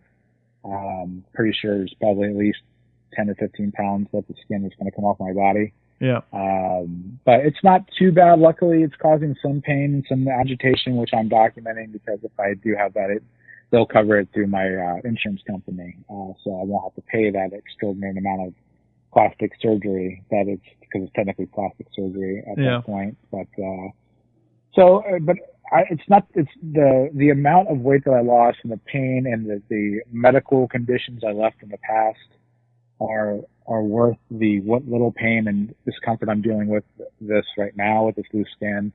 Uh, it was a godsend uh, to have the surgery for to uh, take me out of my my space where I was before with my weight. Uh, again, uh, it's a powerful tool. and it's not for the uh, it's not for everybody. It really is not uh, for anybody out there listening. It, just because you're overweight, uh, it's not a magic bullet. Um, it you have to be in a certain. I think you should be in a certain thing where it's your it's your last resort. This was my last resort. Had I not done this, I don't think I'd be around for uh, in another two years. And the reason um, they put so much onto the psychological side is a, a lot of weight gain comes from eating disorders, which is related to psychological. Um, but two, um, and you and you're probably discovering this now with going to the gym and even walking. Mm-hmm. So much of physical fitness is mental, and you probably know this from yep. your experience in studying with military and that. And that's why you know when these young cats go to boot camp, not only they break them down and build them up as a unit, but they also are and training them to uh, function properly under high stress situations such as combat. But they're also building up their mental strength because you can push your body to do a whole hell of a lot more than you ever thought you're capable of if you're just in the right mind state. And so oh, if yeah. you're if you're not in the right mind state, how are you going to have the strength not to eat because as somebody who had two family members go through it, and the reason I said it's a tool, and the reason Gary said it's a tool, and I'm sure he knows this, about a year year or so from now, he would be physically able to eat more food because the stomach will start to stretch out. But he's got to have the mental strength and the dedication to prevent that from happening because it is possible and it has happened where you can gain the weight back even post surgery because you don't have the restraint and the uh, fortitude to continue with once again not the diet but the lifestyle change. Yeah, you have to change everything. I mean, like like we both said, it's a tool, but if you don't change your state of mind, um, it's never going to work. It never will work. Uh, I've heard horror stories of people getting the surgery and trying to eat Chipotle the same day. Um, I mean, it's it's unbelievable. That person uh, clearly was not in the right state of mind. They thought, again thought it was a magic bullet, and they're trying to shove down a burrito down their gullet, and it's you know it's physically impossible. And not to mention a um, poorly rolled burrito, because if anybody's ever been at Chipotle, I don't care which Chipotle it is, you know those fools cannot say roll a burrito to save their lives. I've actually said down here on the air that Chipotle should send their people over to Moe's to learn how to roll a damn burrito. You're not wrong. You're not wrong. I have been to four Chipotles and I've never, ever gotten a burrito from them that I didn't have to consume with a fork off my lap. And that is sad. And it's not due to my lack of knowledge of how to consume a burrito because I lived in California for three years and I know how to eat Mexican food. So uh, it's not it's not it's not a PEBCAK error or an end user issue. It's not a problem between the burrito and the chair, i.e., me. It's a poorly rolled burrito. Yeah, you're right. I, I mean, I stopped getting burritos from there even when I could still eat all that food. Yeah. Um, uh, just because they would never roll it out. Just throw in a damn bowl and let's be done with it. yep. That's what's going to end up anyway. Yep. Burrito bowl. So what's yeah. your, uh, you know, it's it's interesting. You're talking about how you you you because of the numbers going up because your muscle mass gain, how you started walking because you wanted to continue to lose weight and switch it up. That's the whole theory behind P90X was to change up your routine because going to the gym is just like anything else. If you go to the gym, say, okay, I'm going to go do 10 bench presses first and then do, or 30 bench presses first and then 30 butterflies and 30 curls, and you do the same repetition, the same order every single time you go to the gym, your body, you will plateau and you will not get any different change because your body has evolved to um, handle that that routine, and so you have to switch it up. Um, you know, before I started becoming a running maniac, the reason I got into running is because um, at my peak, I got to the point where I was going to gym twice a day. I was waking up in the morning and going, and I was going after work, and I blew my elbow out. And I was like, mm. shit, I can't lift. How am I going to maintain my weight loss? And I, and I was running on the treadmill for 30 minutes before I lift weight, but treadmills are just so damn boring. Mm, oh, I know. You can only stare at so many episodes of American Ninja Warrior. Much loved Morgan Moose. I love you, fella, but I can only handle so much, you know, of that crap in the gym. It wasn't until I started running outside that it, it the whole thing changed for me. And I've often said, I don't run for the feeling you get while you're running because that shit sucks. I, I run for the feeling you get when you're done. And, uh, right. and so now I went from going to the gym five days a week to running four to five days a week and going to the gym twice. And so I've completely flip flopped mine because I'm, I'm not so worried about the, the muscle mass gain um, as the weight loss. But now that I'm getting ready to do my second Savage race, now I, I'm forced to go work on my grip and my upper body so that I can actually complete all 20 obstacles instead of 26 like last year. But so now I'm forcing myself to go to the gym. But what's your plan for the future? Your futuristic plans? You want to go out west and buy some desert land? I'm sorry, I went into a clutch song. so what's your what's your plans for your you know maintaining your fitness and your uh, gym and your exercise and all that? Is there any sort of things you know you considering biking? Are you going to start hiking? Because Columbus has some beautiful nature trails, man. They do. Um, I once the weather gets good, I want to go. I want to go do some hiking again. Uh, I I love being out in the woods and just being in nature. You know, I I couldn't do that for the longest time because of my weight. Now that I'm able to, I'm ready to get out there, get on some trails. Uh, I'm going to purchase a bike. I was going to ask you uh, Um, before my brother and I both left Columbus. I'm sure they still have them. I don't know. It's been freaking 20 years, but he and I would actually go up to Alum Creek and ride single track. And the Oh, yeah. at the Still got it. time, the local bike crew they would go out there and literally change the track up every three or four months to prevent from erosion. And you know they had some great single track riding out there.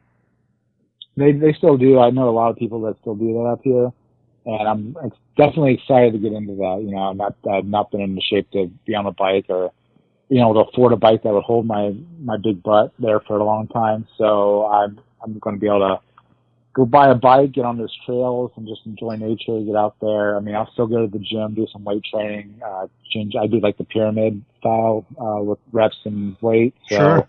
kind of keeps shocks your body. It's a good tip from Arnold, uh, Mr. Schwarzenegger. I listen to him; he's one of my heroes. So think that the guy knows a thing or two about lifting weights. So I uh, listen to his advice. Um, Well, he's a But, key role yeah. in the Special Olympics. He has the uh, Arnold Schwarzenegger Classic every year in Columbus. Yeah. You know, I actually voted for the uh, guy. I lived in California when he ran for governor. Oh, good for you! I And- wish I'd been able to do that. and during the whole thing it was a clown show, and this was before the whole thing with his illegitimate son and the housekeeper. All that, none of that had come out yet. And uh, you know, and I'm living in California. It's like, how are you going to vote for Schwarzenegger? I'm like, look, I grew up in Columbus. Uh, I've known, the, I've heard about the guy my entire life. Once again, this was before the housekeeper and the illegitimate kid. But I was like, never heard the guy in scandal. He's never in trouble. He's never gotten anything wrong. He's helps out the Special Olympics. He's big in fitness and blah blah blah. He came from another country. Blah blah blah blah blah. And it's like compared to all the rest, he's and he's not a politician. So compared to all the rest of the assholes, regardless of what side of the aisle they're on, to me it was a no brainer. Yep. I was super excited to see him run out there, and I, from what I heard, he did a lot of good. Um, and I, I, you know, I, how if he was able to, able to run for president, I'd probably vote for him. In all honesty, uh, uh, got a lot of good ideas. The guy does really gives back to the community, especially here in Columbus. I mean, he owns uh, half of a big mall area uh, called Easton up here. Uh, owns half of it with uh, Les Wexner, who owns the Limited brand, you know, Mhm. Abercrombie and Fitch and all that. Um, so he puts a lot of money into the city, especially when the Arnold Classic comes up here. Uh, huge sporting event. I mean, if anyone's ever near uh, Columbus area uh, coming up here soon, amazing event. They have the strongman event there. See uh, Hafthor Bjornsson up a ton of weight. Uh, uh, the Mountain from Game of Thrones, if you don't know who his real name is. Sure. And uh, there's amazing uh, sporting events up there. They're actually putting on a uh, pump and run 5K. I was going to get into it, but I just did not. I didn't get up training in for running to be able to participate. I'll be honest with you, um, because I've done eight 5Ks. Um, just do them.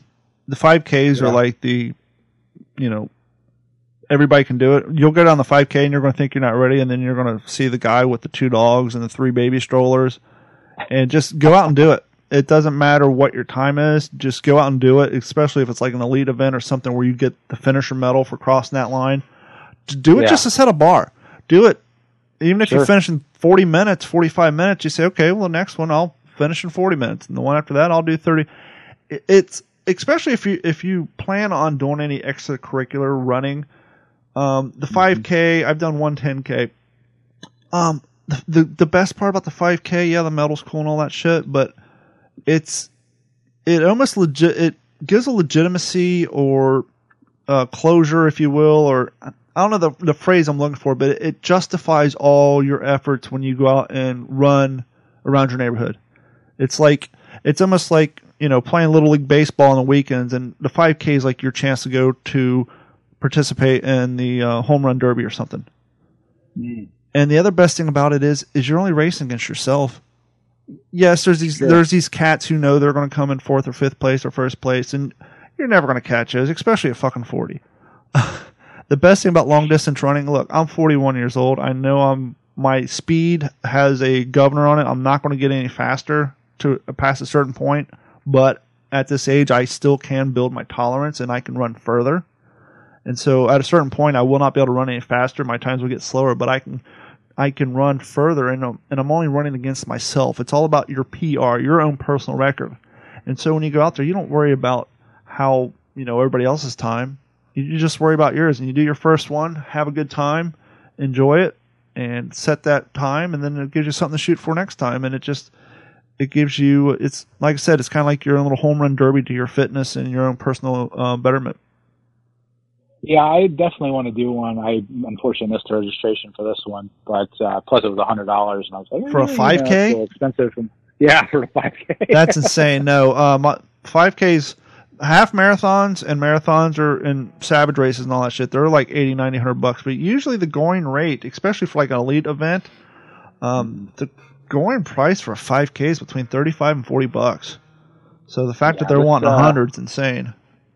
Yeah, a hundred bucks. There's a pump and run, so you do like you go do a um your max bench, Oh, and then okay. you do your five k, Yeah. uh, which is fine. I could uh, my max is okay. I'm not worried about that, but uh, it was just the the money, and I was in the place where I was like, ah, I'm not quite sure. So I'll hit the next one. We have a ton of them here in local Columbus, so I'm definitely looking forward to doing one, and uh, appreciate the uh, advice there, and just thinking about it as as an achievement, not as as a, as a competition. So. I um, I definitely want to do that as a kind of a feather in my cap for my weight loss, and uh, just see if I can do it because obviously I've uh, never been been the runner. I mean, especially in the last twenty some years since I graduated. But uh, you know, up until when I was training for the Navy, that's the the last bit of running I've I've done in my life. So uh, it'd definitely be a good test. Same way with me. You know, as you know, I grew up skateboarding, but I never ran. I know I had a teacher who suggested I run track strictly based on my height, but never got into running. If you'd have told me 20 years ago I'd be out running seven, eight miles, I'd tell you you're insane. It's running stupid. But, you know, once again, um, wanting to maintain my weight loss and, and I often joke, but behind every good joke, there's some truth behind it. I also run because I want to know that I can and that at my growing older age, I'm not quite a, a wuss yet. And I know that's a little bit of a harsh term, but for us old fucks, you know, um, calling ourselves pussies, you know, that's not frowned upon so much. So I still want to know that I'm not, you know, that big of a push yet. And so I, I force myself to do it because I want to know that I can, and I want to see what I still physically have in me as I'm getting older. Hundred percent. I'm right there with you, and I totally agree with every word you just said. So that's uh, that's uh, that's another reason why I want to do the 5K because I'm getting up there. I mean, obviously my weight loss and the the age thing, so it's kind of like, Yeah, but what you, can I do? you, you just bought years back. Yeah, With- I did. Like I you really said, did. you're, you you may be 40, but compared to where you were living at at 32 or even 20, you're probably healthier now at, four, at 39 than you were at 18. Uh, yeah, I mean, I'd like to think so. I definitely feel that, and uh, it, it, that's one of the biggest things. I'll, I'm going to kind of elaborate to anyone listening is that the feeling is amazing. Okay, uh, the the fact that I've dropped a a, a medium sized man uh, or a you know a, a slightly larger woman, uh, depending on your height, obviously, off of my back is unbelievable like just the fact like I don't feel like gravity is pulling me down. I don't feel miserable anymore. If for the only reason to lose weight is for you to just feel great and to live. You, everyone has loved ones out there. You have friends. They all want to see you live as long as possible. Uh, don't you know? Don't worry about the people making fun or giving you looks or whatnot. They they don't know you but lose for the fact that you want to be around for your loved ones and your friends. And I'll let you on another just- secret as somebody who's been going to the gym off and on for 12 years. Everybody at the gym, I don't care how skinny they are, how buff they are, how big they are, how small they are, everybody at the gym is worried that everybody else is staring at them. So when you're at the gym, don't worry about people staring at you because they're too worried that you're staring at them. everybody in that motherfucker has, uh, you know, self esteem issues. And they're, you know, even the ones who are walking around their chest all cocked out like they're roostering, in their mind, they're still worried about everybody's in there staring at them. So just go in there knowing that you're all on the same playing field. And by the way, as Morgan Moose from American Ninja Warrior said on this episode, on this podcast, and I've said too, the people who work out on a regular basis, when they see someone who's fresh, new to the gym, someone who has visual um, weight issues, they're not making fun of you. They're they're in their mind. They won't say it to you verbally because they don't want you to think that they're um, being rude. But in their mind, they're saying "fucking go get it, girl," or "go get it, dude." When I see someone who visually has um, weight issues running down the road, I'm not laughing. I'm saying I'm in my head. I'm I'm I'm your biggest fucking cheering fan. I'm jumping them down with thumbs and giving the big thumbs up. Like go out and do it. I don't care what shape you're in or where you're at in life. As long as you put forth the effort, it's so easy to talk shit when you're sitting on the curb. It don't matter if you're talking football, basketball, health, whatever. If you're the person sitting on the curb not doing anything, it's so easy to run your mouth. But once you're out there doing it, other people who are out there doing it and knowing what the suckiness of whatever it may be, they're not going to be talking shit about you because they know the effort it takes to to start doing it. And so, believe it or not, um, the people at the gym, the people seeing you run down the sidewalk, the ones who do it, they're cheering you on. It's the people who don't do it, or here's a question I, I kind of had for you. Um, Sure. how has all this changed your outlook on certain things? Because one of the things I noticed um, when I started going to the gym, I would post check-ins on my Facebook. I wouldn't put any comments, any you know self betterment stuff. Usually it's ugh or this sucks. But the reason I started doing that is I wanted to be able to go through my Facebook timeline, see how many times I went to the gym last month without writing. You know, I'm logging it digitally. Why go back and write it down somewhere else? Mhm. And after about a year or so, I start getting messages in my Facebook inbox saying, "Hey, just by seeing your check-ins at the gym and seeing your photos, you've motivated me to to help me run or to get me to go back to riding my bike or this and that and you know, clearly you're my age and if you can do it, I can do it." And I started to realize, "Holy shit, just me checking in the gym's starting to motivate other people." And then I also realized that we as humans, we like to call people on their nonsense. Mhm. And when you start posting comment, uh, just check-ins or even photos, you may not realize it, but you're holding the mirror up to certain people, and, and it's those people who make the rude comments. Usually, are the people who aren't happy with their position in life or whatever they're doing, and that's why they come back with rude comments. But because I know we as humans love to knock people down, that's part of the reason why I post stuff on Facebook because I know as soon as I stop or as soon as I start posting pictures where I'm gaining weight back, those people are going to call me on my bullshit, and that helps keep me motivated to go to the gym because I don't want to give them the self satisfaction. exactly. my brother was one of them. He sent me a message like, "So you're one of these douchebags posting gym photos?" I'm like, "Yep." I'm that guy. and then when I'd go to the when I worked in radio and uh, some of the salespeople who follow me on Facebook, they'd see me in the uh, break room looking in the vending machine, looking at that honey bun that I wanted to buy. They they would snar- snarkily say, "Hey, that's another uh, two hours at the gym," and I think, you know what, they're right, and I turn around and walk out. And so it's their snarkiness that help keep me in line. Yeah. You, you got to take that stuff uh, positively. I know it's difficult for some people. It's difficult for me, um, just because mental illness and stuff like that, anxiety disorder. But if you're able to take that and turn it into a positive, do it. I mean, it's, it's, there's nothing wrong with that. I mean, take those take those bad comments, those snarky comments, and turn them into a positive. Yep. I mean, that's the that's great advice. Once I got the once I got like the second second private message saying, "Hey, thanks." I actually had one of my veterinarians because I managed twelve veterinary clinics. They told me, "Hey, you're the reason I went back and lost thirty pounds. I saw your check-ins. I saw that you. I hadn't seen you in six months. I came back and you were thirty pounds lighter. And you said, "Oh, I just started doing this," and it just motivated them to do it. And so all the snarkiness, all the people who think you're a d bag or whatever, it, that's all erased just by two people saying, "Hey, thank you." And it's I don't know. To me, it's it's worth it. You're right. It, it, should be. It should be. I, I just never. I just never done that for some reason. I, and I and I should. Um, because I, I'll check him at a restaurant, but I won't check him at. So it's like, it, it, I should. I Because should be you know that it- restaurant. because you know that it annoys people and people think you're a douchebag for doing it because now why would someone think someone's a douchebag because they're out doing something healthy and something to better their life because No. any comedian will tell you uh, you're up on stage doing a, doing your set and somebody in the uh, in the audience will laugh at all your jokes until you say the one joke that strikes a little close to home and now you're not fucking funny and it's kind of the same way no matter you can post all the political stuff you want laugh laugh laugh but when you start posting something that strikes a little close to home, whether it's you know, hey, I- it has nothing to do with them. Hey, I'm out at the gym. You know, here's a picture of me. Whatever. Like, oh, that the people who make the snarky comments, they're the one that's they're a little annoyed by it because it it it kind of turns the mirror on them. But you know, and I use that to my advantage too. I obviously with your knowledge of military stuff, you're familiar with the clothing brand Grunt Style, right? Yeah. They have their Grunt Club, and they they put out a shirt that said "Reps, not text." as in when you're at the gym, you should be doing reps, not on your phone texting.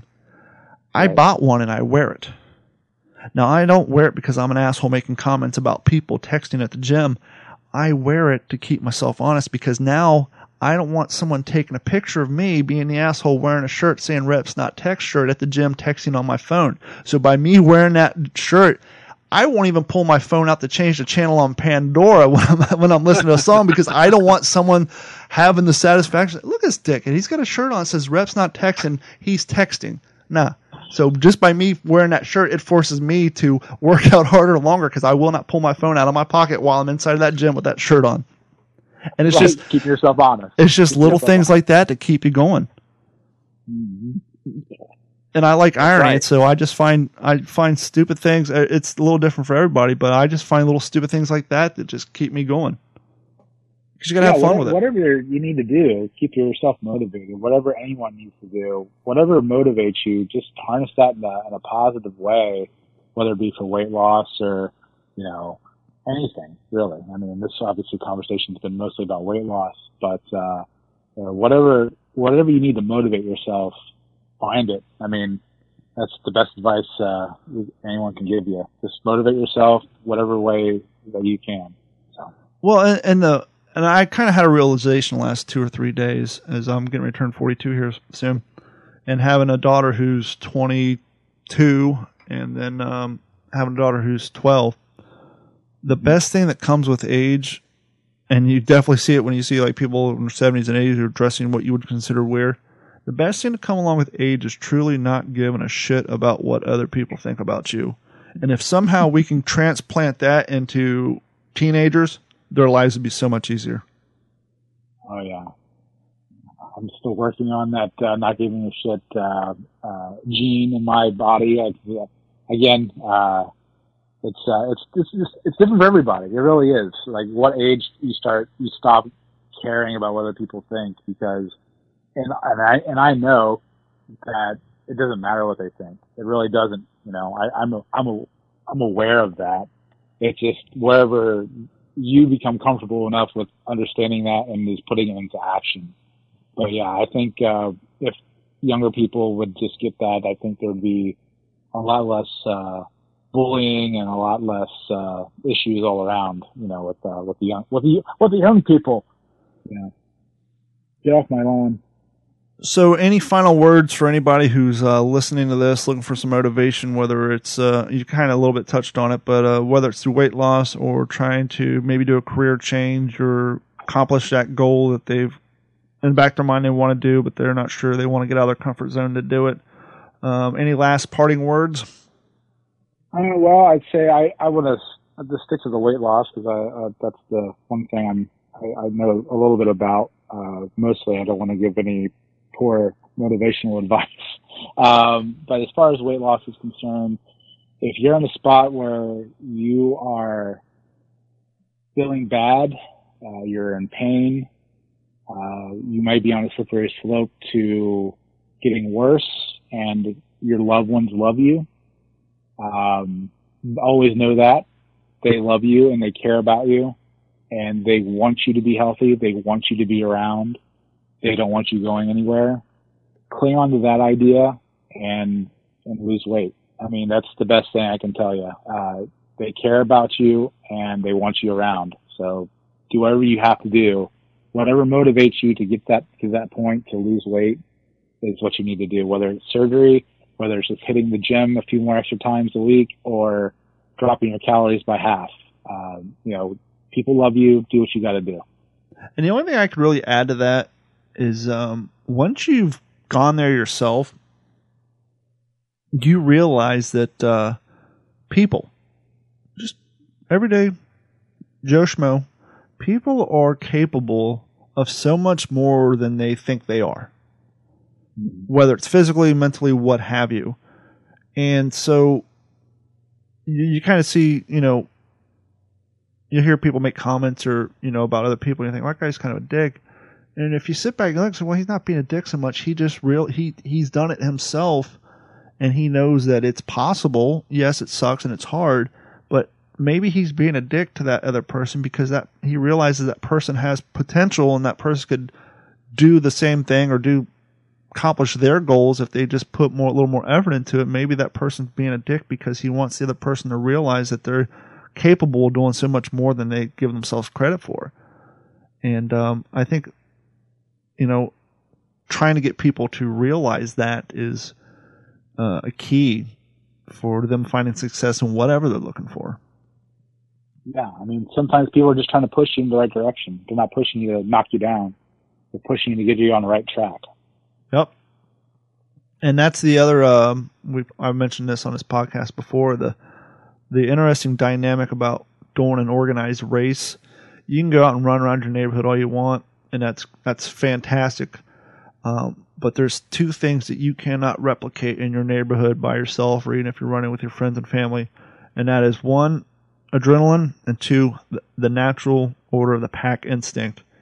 It's amazing, Gary. I tell you what, you could start running three nights a week around your neighborhood up until you do your first 5K, and your time will be at a certain place. But once you run that 5K, and just being around 100 other people, uh, you feel like you're a trout man or you feel like you're a horse running out you you, you will instinctively um, find your position in that pack you'll know okay i can run faster than this person or no way in hell i can run faster than that person or i should be able to keep up with this person and you will find her it's weird you kind of find your natural order in that group of people and it's uh, you will cut your time down i don't care if you just ran your best time ever two days before running around your neighborhood with five friends when you go out and do that first 5K, I guarantee you, you will trim at least 30 seconds to a, probably 45 seconds off your time than what you normally run just through adrenaline and pack instinct. It's it's amazing.